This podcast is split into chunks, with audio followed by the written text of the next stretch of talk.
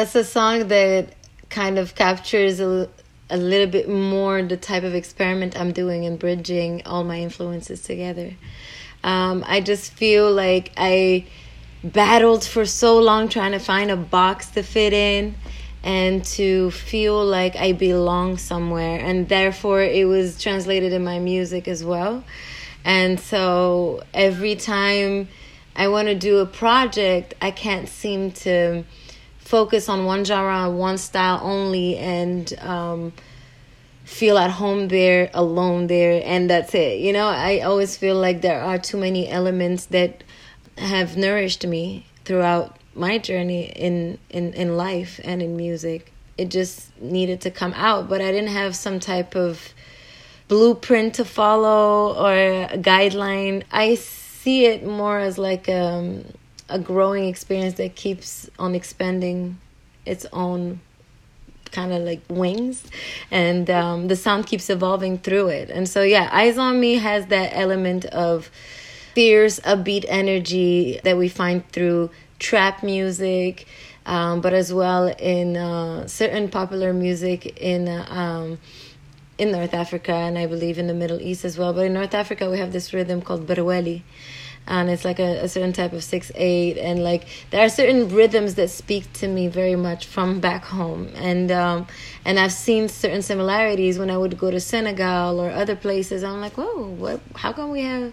And I get to learn a lot more about certain connections and uh, how um, certain sounds even came about or how they traveled and certain songs came out showcasing certain sides more than others but in this very context it was more that r&b from the 90s meet hip-hop meet trap music and meet uh, oriental Arabian scales of music, um, you know, by playing like a bass, almost like a oud on that one, although it was not a oud. I've been influenced by the traditional rhythms, even subconsciously, ever since I was young, right? Whether I wanted it or not, I was exposed to it, uh, whether it was um, on the radio or at the neighbor's house, in the streets, or uh, simply at weddings or any types of gatherings. So, I think it's kind of part of who you are as well. It's so embedded in the culture. Uh, now, I wasn't too keen into listening to other styles of music outside of what was going on in Algeria, for example. Like I wasn't seeking out other artists in the Middle East or in Egypt or anywhere else. I was way more into R and B and pop music and whatever I could get from the other side, I guess. So I was influenced by the West more, but definitely swam in the culture just by being there, you know? So when I ended up leaving the country, I was about, it was like in the year 2000, halfway through, I was ab- about to turn 14, or like I was 13 and a half, about to turn 14. And um, um, there was this serious disconnect that happened and so within the years that followed it there were too many um, elements that played with my identity so i had like a huge crisis and i didn't know where to place myself. I didn't know where to fit. As i didn't know before in the in my own country i had a hard time with it but now it was exponential. So um, it took me a while but eventually sounds from back home felt really reassuring and the nostalgia started kicking back in and elements of rhythms or melodies with like feel like comforting or or just emotional. And so it started calling me more and more. And then my mother started kind of like giving me CDs of old music from Tlemcen which is her region where she's from which is West Algeria. And there's like very typical styles of singing from over there. And I would listen to it for the first time and sing along with it. And I would just be like oddly comfortable with it. And I never sang it before. That's how it kind of started but I was just fascinated by how it made me feel and also why I was sleeping on this for so long. Like this is the truth. I loved it so much, but I just didn't feel connected to it like somebody that truly grew up on it, you know? it just started a quest to listen more to different styles and then i fell in love with everything that had to do with um, desert blues and um, and Gnawa music and everything that had to do with the Sahara, really. Having roots into that just kind of connected me to it more. It was just my fascination with history and and the trajectory of people in general and identity that brought me back home, you know? So having that interest and having that ability to flow with it so easily just made me want to find a way to incorporate it in my sound somehow, you know, because it didn't feel complete. But within my band in Nomadic, there was definitely an element of um, embracing one's heritage and everything that makes us who we are that motivated me as well to dig deeper into that, you know. I was singing ever since I was very very young out of sheer passion not necessarily uh, directed into it in any way but i developed that love for music and singing so early that my mother was very encouraging of it so when i arrived to canada there was uh, i guess a clear direction in terms of me being involved with the arts as much as possible because it wasn't so easy to be able to do that back home safely. I joined the gospel choir. I joined the musical at school. The music I went to a school that had a focus on the arts. Music has led me into all of the places that ended up collecting as piece, puzzle pieces to not only my identity, my trajectory, but um, almost like everything I had to learn came through it. The places I got to visit came through it. Um, the people like I met and that are still in my life came through it. So there's definitely that aspect of trying to find my voice. I moved to Canada as a teenager in July 2000. My mother and I had to flee the country from the Civil War. She found a way to get out after so much chaos going on on multiple levels personal and obviously political. Um, we finally made it to Canada and we had to start over, obviously. And my some of the first elements that we had to establish was my education. So uh, we ended up choosing a school that was musically oriented. Um, ended up joining a gospel choir because I loved Sister Act um, growing up, and I really, really connected with gospel music ever since then. And I just didn't understand why I couldn't sing gospel music if I came from a Muslim country. It wasn't computing for me. We were all singing for God. but obviously, um, coming from Algeria, I knew how taboo it was to simply sing. It, I believe it was mostly the atmosphere in which I've grown up into because we we had pretty much I mean, there's too many details to be talked about in terms of what was going on in the war, but there was definitely this atmosphere of radical Islam that was not permitting anybody to live any type of freedom, essentially, and especially not women. Obviously, that would hit so many realms of society from journalists to educators, but also artists. Artists were getting killed, like certain singers were getting killed. If you had a massive influence of some sort and your message was not connecting with what the, their agenda was, you would somehow be a target. So we grew up under this atmosphere, and there was a lot of fear, a lot of censorship, and a lot of people just finding ways to stay alive in the mess, you know, and some that kind of took chances and risked their lives to keep certain freedoms alive. So I was too young at that time, but I still went ahead and participated in musical activities, and it was always like this fear of uh, being at the wrong place at the wrong time. So that translated in not seeing any type of future in arts at all in the country, especially not for women, because at that time the biggest target were women in terms of they were the most vulnerable. Even though men were being killed left and right, children were being killed left and right, let's just say that there was a clear, direct focus on how women would move in society in order for them to uh, stay away from risks of kidnapping or, or rape or murder. There was a phase where most people tacitly agreed that women had to wear hijab and it would escalate to niqab and burqas of all types of sort versions of how to cover up you know and how to be modest looking and respectful and or just um, in a way not a target you know? And then you had these groups of women that would still end up not wearing it and in some way formed a silent resistance you know to what was going on at the time.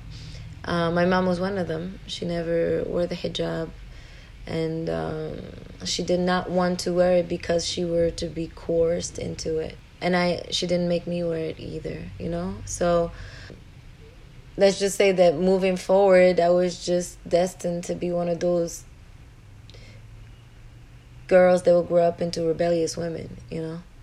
Um, there was no way. And maybe i would have at one point just been tired of fighting and just surrendered um, the lioness in me, but in essence, I know that it would have been a problem growing up there. I probably wouldn't be alive today. I don't think I would be, but maybe I would and still be yelling, but who knows. Fast forward to Montreal, as I said, my musical connection was immediate in terms of finding like a musical home.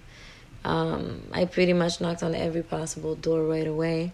Obviously, my mother was a the driving force um, supporting me into making it happen. And I traveled through different styles of music. I never really had like a proper coach or mentor or whatever, but I just dabbled in all types of realms and sounds and genres and even like heavy metal at one point and like it took a while i think it took a while in my journey to come back home it took a while i think all of my teenage years i was extremely rebellious i was still living a lot of the trauma that we left from i was also living uh, a rejection of identity where i didn't feel like i was algerian or i wanted to be algerian or that I was associated to that and to that reality that we just escaped from. So there was a lot of weird confusion, denial, and as well as seeking going on because it seemed like to be Algerian is such a set in stone identity. It's so solid, everybody is so proud of it. And it seems like we had to all abide by a certain criteria and if we didn't then we weren't algerian enough or muslim enough or arab enough or berber enough or whatever it was within that identity now come out of it and be in montreal where there's everything you can think of that you've never even been exposed to. And you get to understand history geopolitics in a whole different way. And also the the influences and reasons why certain societies are the way they are and why the society you come from is the way it is. And uh, i had a bigger appreciation for the people overall of where i come from and the fights and just the the, the history of it was just fascinating to me once i had a step out of it it brought me back into diving deeper into that sense of why does it matter to have an identity? Why does it matter to belong somewhere? Why does it matter to have roots somewhere? And what does it mean? And am, am I allowed to have roots there but not fulfill all the criteria, yet still be that and more? Can I be more than just one thing? You know, so all of those things came up quite early. And eventually, musically, I really naturally geared towards R&B, soul, and hip hop so for a very long time that's what i did most. I wasn't even thinking of doing anything else you know? And in that in that world especially here in montreal the beauty is that everybody is so unique and they bring their flavor to the table and it was a place where you could definitely be everything you want to be with without having to feel like you need to fit in a certain specific box you know? Or you have to do that one thing purely and that's it for you to be claimed that. I had fun getting to explore you know? And the fact that i was surrounded by people that celebrated their heritage so much just made me realize that i had a very rich one as well. And i i i could open that door back up and look in in, in that room and see what was going on there as opposed to letting the pain and the hurt and the wounds um, keep me away from even looking at it, you know. So that's what I, that's what was going on for me to get back to it. So "Eyes on Me" is a very interesting song and title. For me, it holds multiple layers of meaning, and um, I'm always very uh, intrigued and excited to hear how people receive it or what it means to them, you know. Um, and so when so I released this song literally at the beginning of this year. So it worked out that it came out in the year 2020, 2020 vision, all of that uh, aspect um, played with it, and also in, with starting off the year, the message was to um, turn that eye from the outside in. So to do that inner uh, investigation, um, and instead of seeking that attention from outside, to literally turn the light beams in. Everybody can receive it differently from different layers. Um, the reason why I wrote the song, and in terms of the style of singing that came in it, you know, it was more from an idea of reclaiming one's power especially when it came to being able to hearing your own voice. So we want to be heard. We want to be seen. We want to be validated or um, witnessed in some way and so or approved even you know? So when it comes to wanting to be seen or wanting to be heard i just had that battle or that inner challenge of asking, Am I even seeing myself? Am I even hearing myself? And do I even know what that means? Um, so that song came about at a time where I was feeling like I was being played or that I was being um, fooled or that there was situations that were taking advantage of me or out to get me or things like that. And so there was a lot of things that was going on around my life that made me feel like I was a victim of a circumstance or of somebody or or life even. So that's a feeling that I really dislike because growing up I guess in the context that I did from whether it was poverty, whether it was war, whether it was just the mentality of a society that believed that women were lesser than, um, powerless, or not worthy, whatever it is, right? Having internalized all of that, um, I believe I had a direct rejection of the idea of being a victim, or of being um, weak, or being um, at the mercy of, you know, while completely accepting my vulnerability and my weakness and my powerlessness, knowing full well that if you're under certain circumstances, you simply don't have a choice. But I just always felt like my spirit didn't have to fold. So that if that's all I had, then I would still have that to uphold. So I just fought really hard internally to not cave into the idea that I was lesser than an animal and I didn't have the right to exist or to, to even breathe or to have any type of freedom. I started out this musical journey in Canada through, I guess, high school writings and like poetry or just like spoken word or non spoken words, just like writing pieces there. And eventually, I started sharing them with some friends, and that led me to like open up a little bit more because I was just learning English at the time, and I decided to write in English. Crazy idea, I know, but I was still trying. And even though my grammar wasn't on point, I really wanted to find a way to express myself in English because that's what attracted me the most.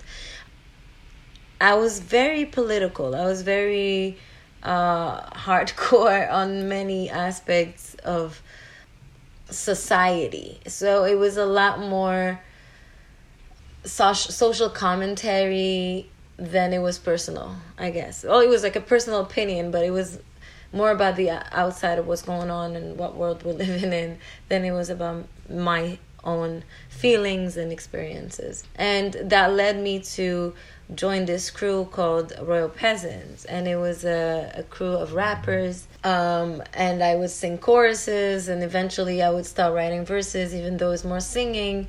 I slowly later rapped, but I wasn't there yet.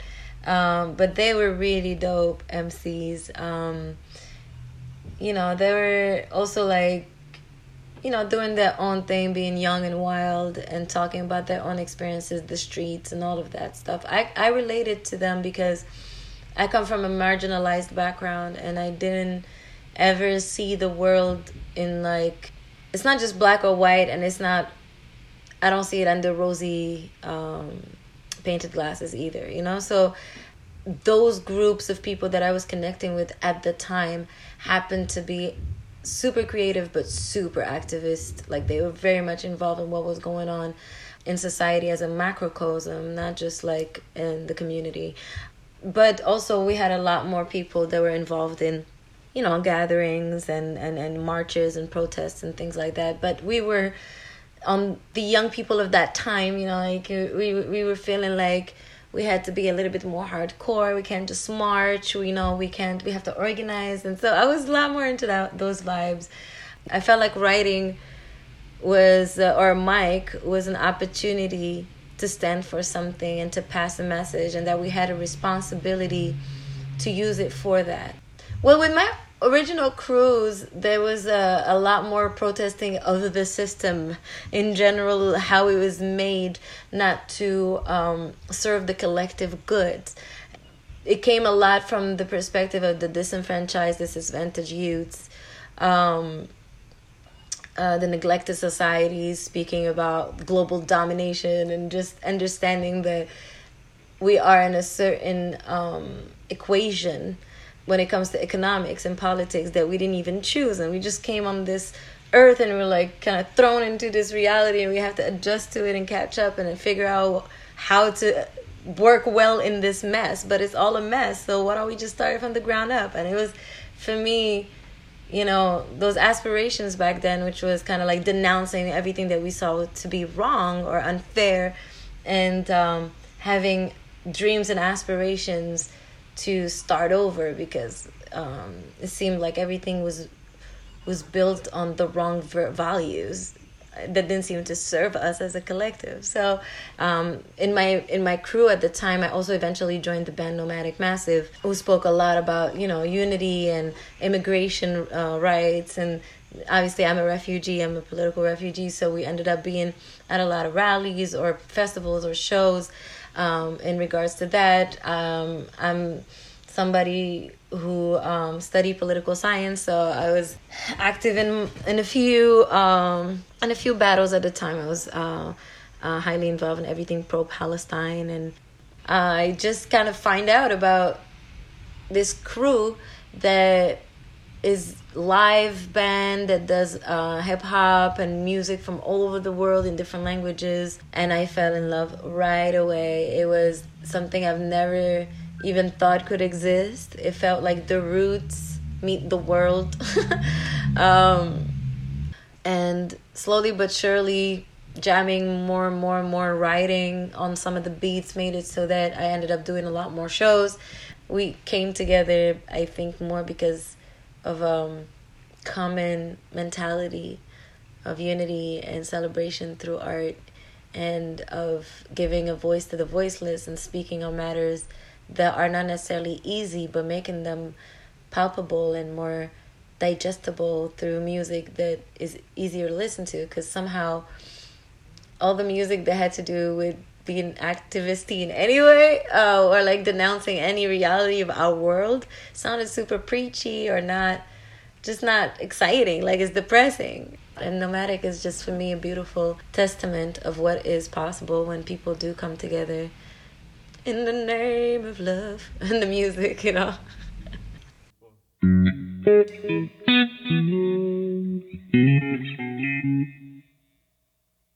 She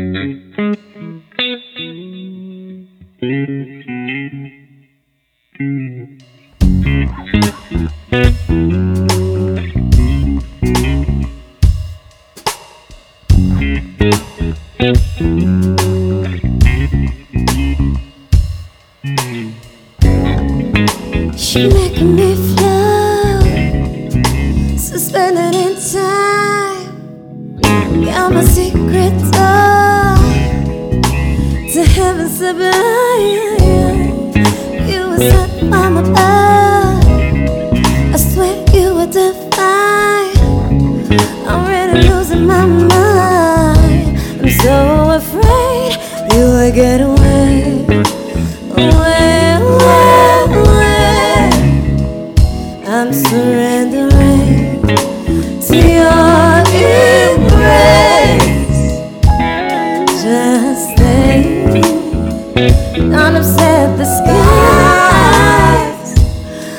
away, away,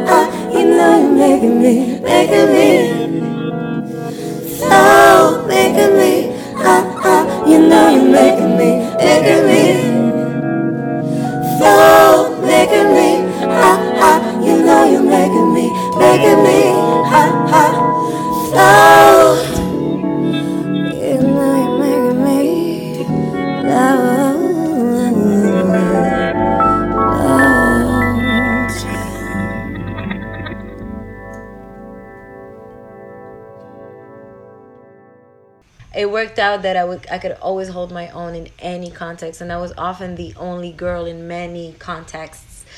Yeah, I wouldn't be able to stand or thrive in in in, in those environments if I wasn't somebody that um, demanded a certain type of respect. You know. Um, it, but it was just natural for me to fight, not fight for it, but to just not allow it to happen. You know, it was cool to not be there just to, to just fill in a gap or something like that but just because we are people with voices that needed to be heard. But mind you i still fought a lot for my place as a woman. But it doesn't mean that it was easy and it doesn't mean that i had to fight for it every step of the way. Every step of the way. There are examples that inspire me a lot in the realm of independence in general. So Erykah Badu for example is an artist that has almost no limit when it comes to her creative process and what she can bring to her like the elements she mixes in her sauce you know and i love the fact that she showcases all the dimensions of her being beyond just being a singer songwriter uh, as well as a producer musician a doula an educator and a mother and everything that she is um, I feel like she helped me embrace the idea of being a multidimensional being and not just fitting in one box. And so it was very beautiful to see her assert her space uh, and her voice and her direction. She is somebody who embraces her power in a way that is refreshing. We don't see it a lot. And as women, it's um, whether we want to believe it or not, we do need to see it sometimes we are our own worst enemies because of the internal competitions and judgments and all of that stuff. And so when you see somebody kind of just being unapologetically who they are at different levels of successes um, and still reinventing themselves and still asserting themselves, it's really, really exciting to say, ah, it's possible. In terms of her music, she released most of her music through labels and and so she also created her own independence within that somehow, which is really cool. And she said it once. She said, "When you know what you want and you're bringing something to the table that can be, um, you know, that is solid and that can be imitated in many ways, they will let you do what you want to do, right?" Which I thought was uh, was really cool. I think for me, uh, through my journey and through the artists that I love and be inspired by, there's also the business side of things that turned me off a lot from this industry because it just seems impossible to get ahead or to win or whatever that concept concept means. Like what is really success? There's different levels of success and what are you willing to do to get there? But to get ahead it just seems like man it either takes a miracle a lot of resources or a lot of people that you know. So that falls into resources whether it's people or money. Um, and it, it takes a team. It takes people with the similar vision people that believe in the vision. And it's so challenging to build this as a business and to connect and collaborate with genuine folks you know? And so it made me challenge a lot of what i think is normal what i think is not what i think is success and what i think is not. And um, even later on in my life i did the voice. Um, in France, and I had the opportunity to see TV at very from very close. While I have done TV before with my own music or my band or whatever it, it was that I was doing that allowed me to see show business on that side or through festivals, etc. Um, I understood right away the difference between being the artist who writes my music and I have that creative freedom um, and freedom over my identity versus being a product. Um, and I chose that I didn't want to be a product. You know, uh, if I'm gonna be a product, I'm gonna brand the product. I'm gonna sell the product. I'm gonna share the product because if the product is me, then I have to be. If the product is me, then I have to be the one that's manufacturing it.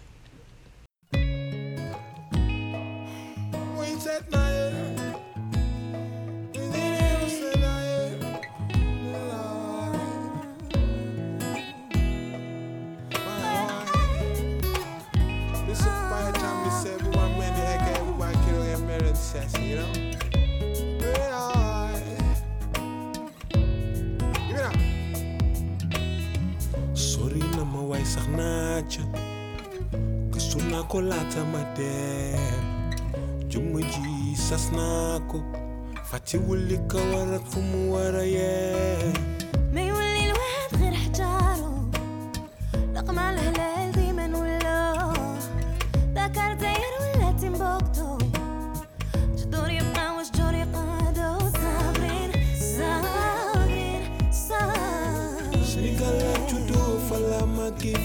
jange bar ñu ñoo fonk suñu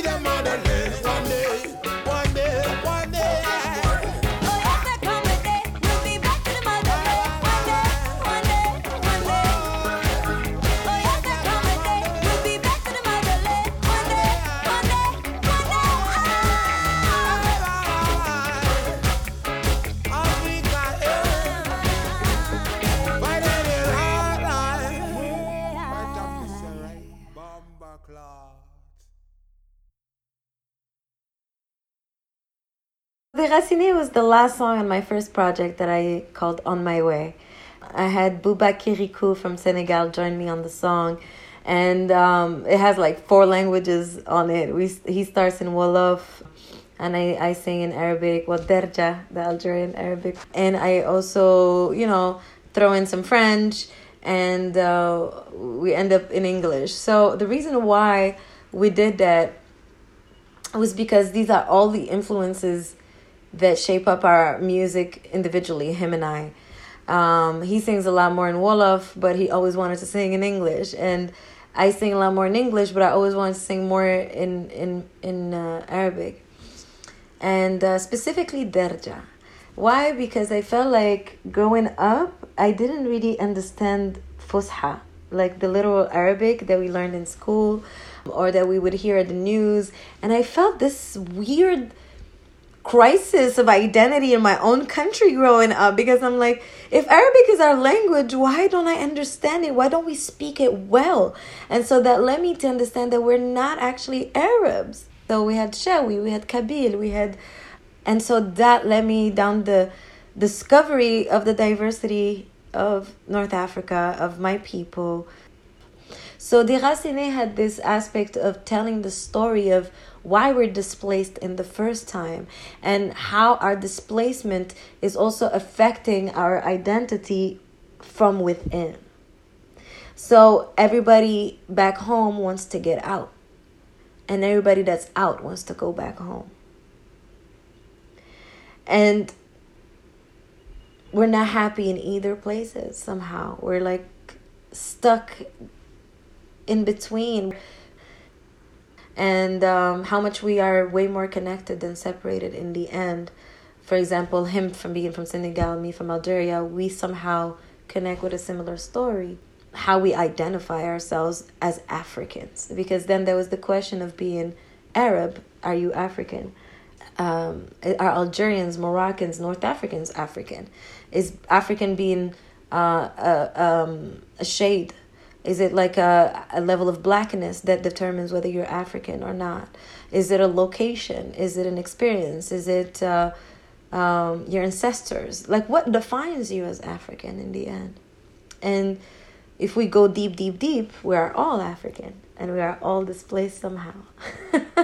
we all come from the same source and we forgot it and we're living in the illusion of separation. Um, the, the political reasons uh, that brought us to where we are now and hoping that love brings us back home um, somehow eventually um, as we share the similar Pan African view of the future. I just want to say that I don't even consider myself an activist because I don't feel like I do enough to claim that title. I do feel like my music talks about um, subjects or or I, I'm never gonna be afraid to speak on something that I feel matters to me or matters for the advancement or our collective good, period. Um, and whether that's on a deeper level, like elements of psychology and mental health, to uh, geopolitical issues, you know? Um, but yeah, I, I wouldn't. I wouldn't be able to put myself in that um, under that title 100% and um, and fulfill all the expectations that come with it. And therefore, it's the same for me to not be able to put myself in the box of being an Arab artist because I am not even fully Arab.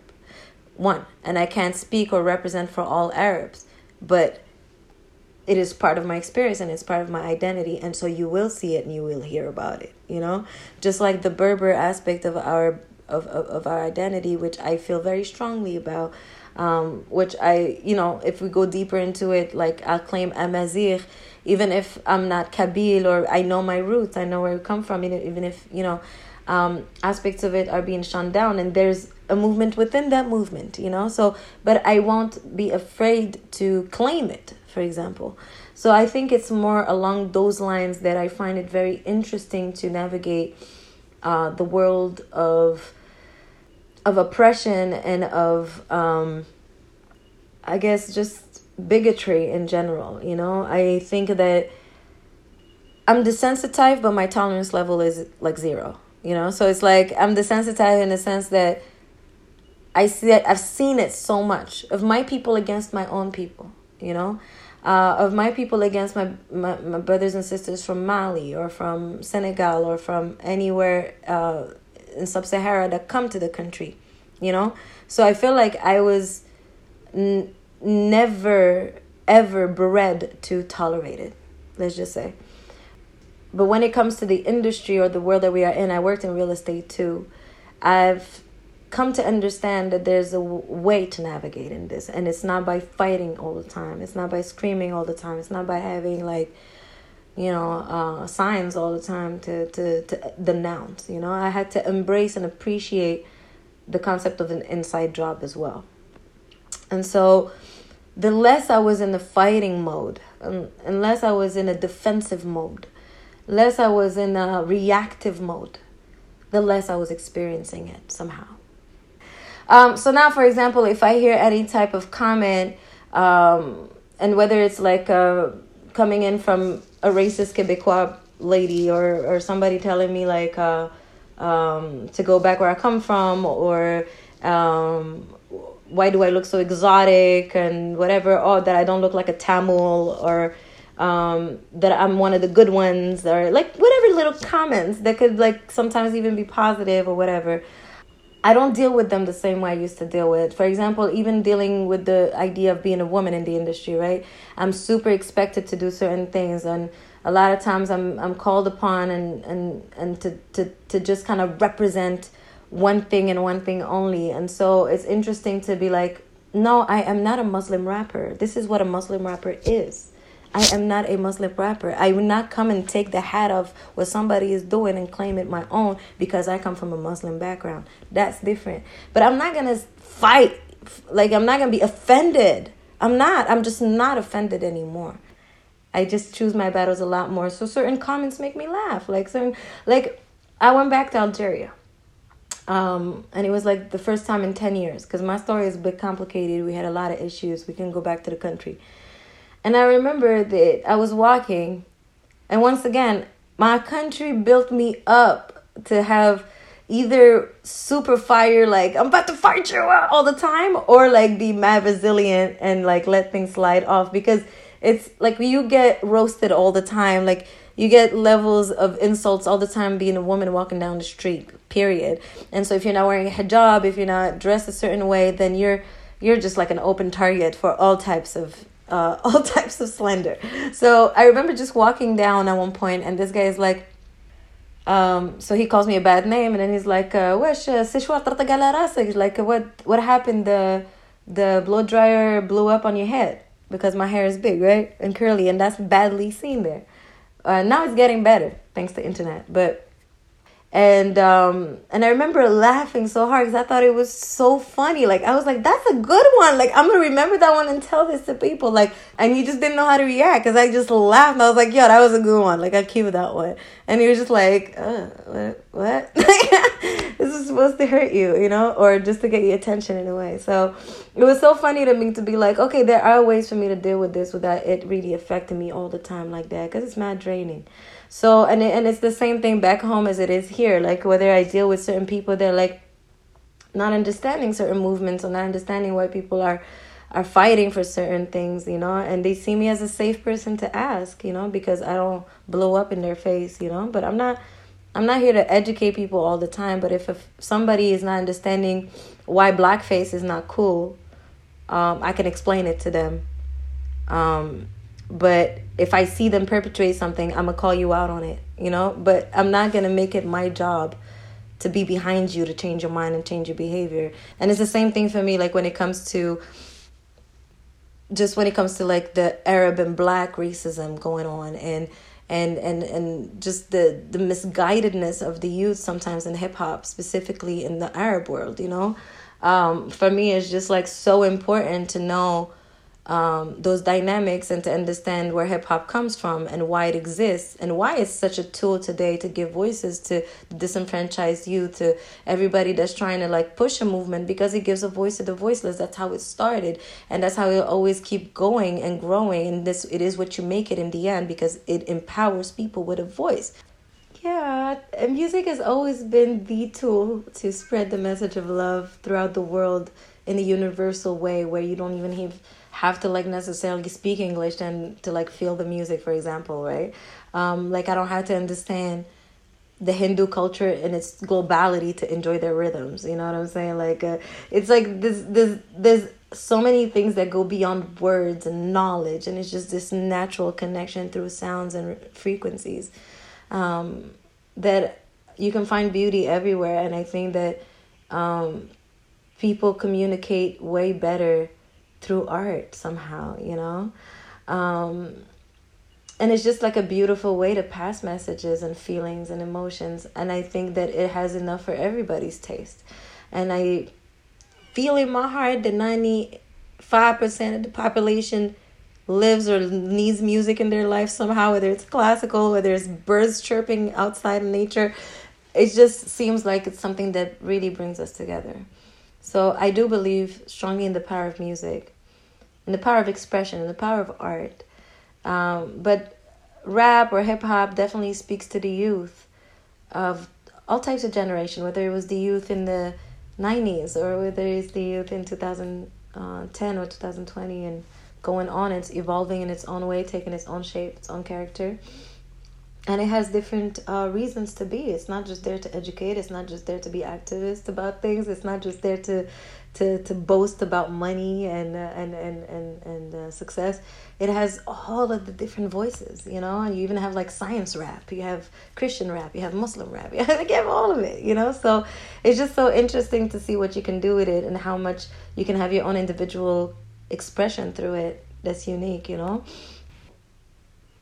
So about Concrete Jungle, um, it's just one of those tracks of um, me talking about a social commentary, right? Um, you know, this is not a new theme. Everybody been talking about the concept that we're living in a jungle, but our concrete jungle is just getting more and more um, defined with, with with our technology and our madness of a society um, that has so much beauty and so much chaos at the same time in it.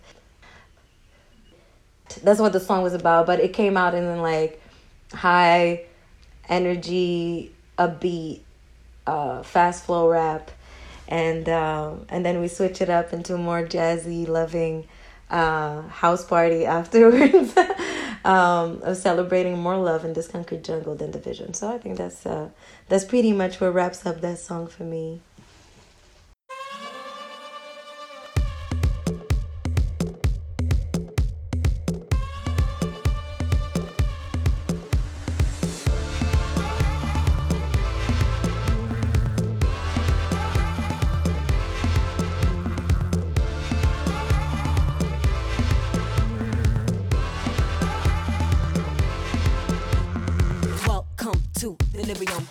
Since the new